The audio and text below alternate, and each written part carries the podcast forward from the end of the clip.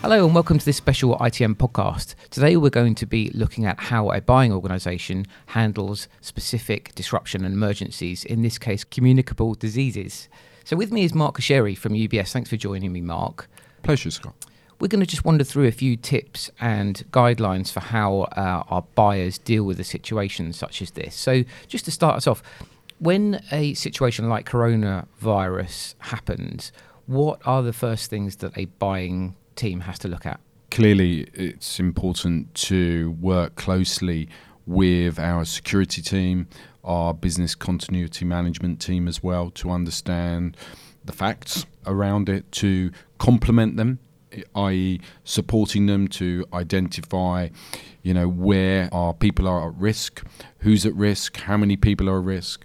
So really identifying how many people potentially do we have in a in a specific location. And I guess appraising what the situation is is the, is the key to start with, isn't it? Um, we find that ITM buyers tell us in a situation like this, business as usual goes out of the window, the situation is taken over, and we also find that buyers really want to talk to each other and share what they're doing. This is not a competitive situation. This is a situation where people are trying to keep people safe. Oh, absolutely. Um, it's really important to understand: are people doing anything different? Are your colleagues doing something different in your peer group?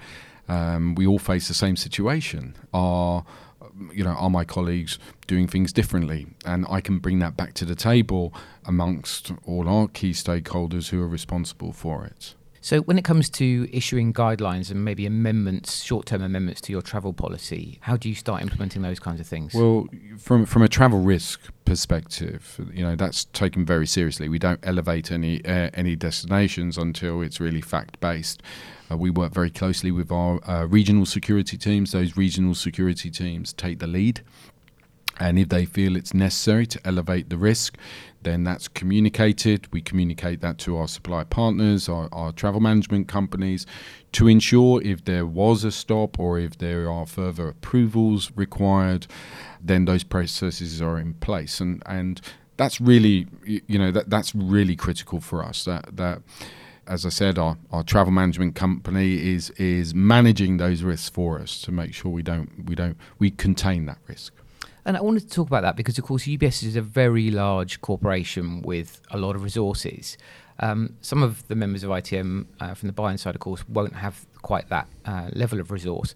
Any guidance for how you work with your suppliers to help uh, get this kind of situation under control? I, mean, I will speak daily to to my travel management company to understand. Obviously, they have a broad portfolio of other customers, um, and they provide advice. So, so we'll look at advice from from all our suppliers. We'll look at advice from ITM and other organisations.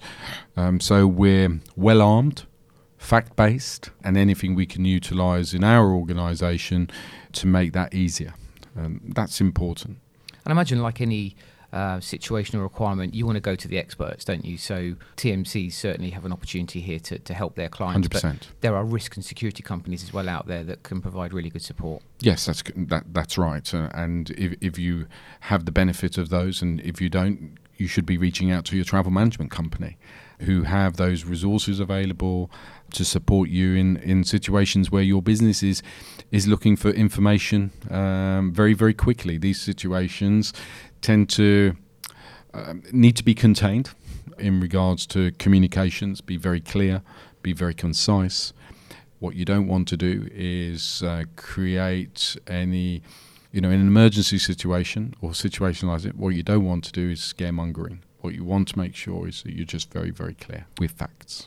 Good, very helpful. Thank you for that, Mark. And our listeners can find further guidance on the Industry Affairs Group page of the ITM website, where there are guidelines there for how to deal with such a situation. I want to say thank you to Mark Cuschieri from UBS. Um, this podcast is brought to you in partnership with our friends at Clarity. Thank you, Scott.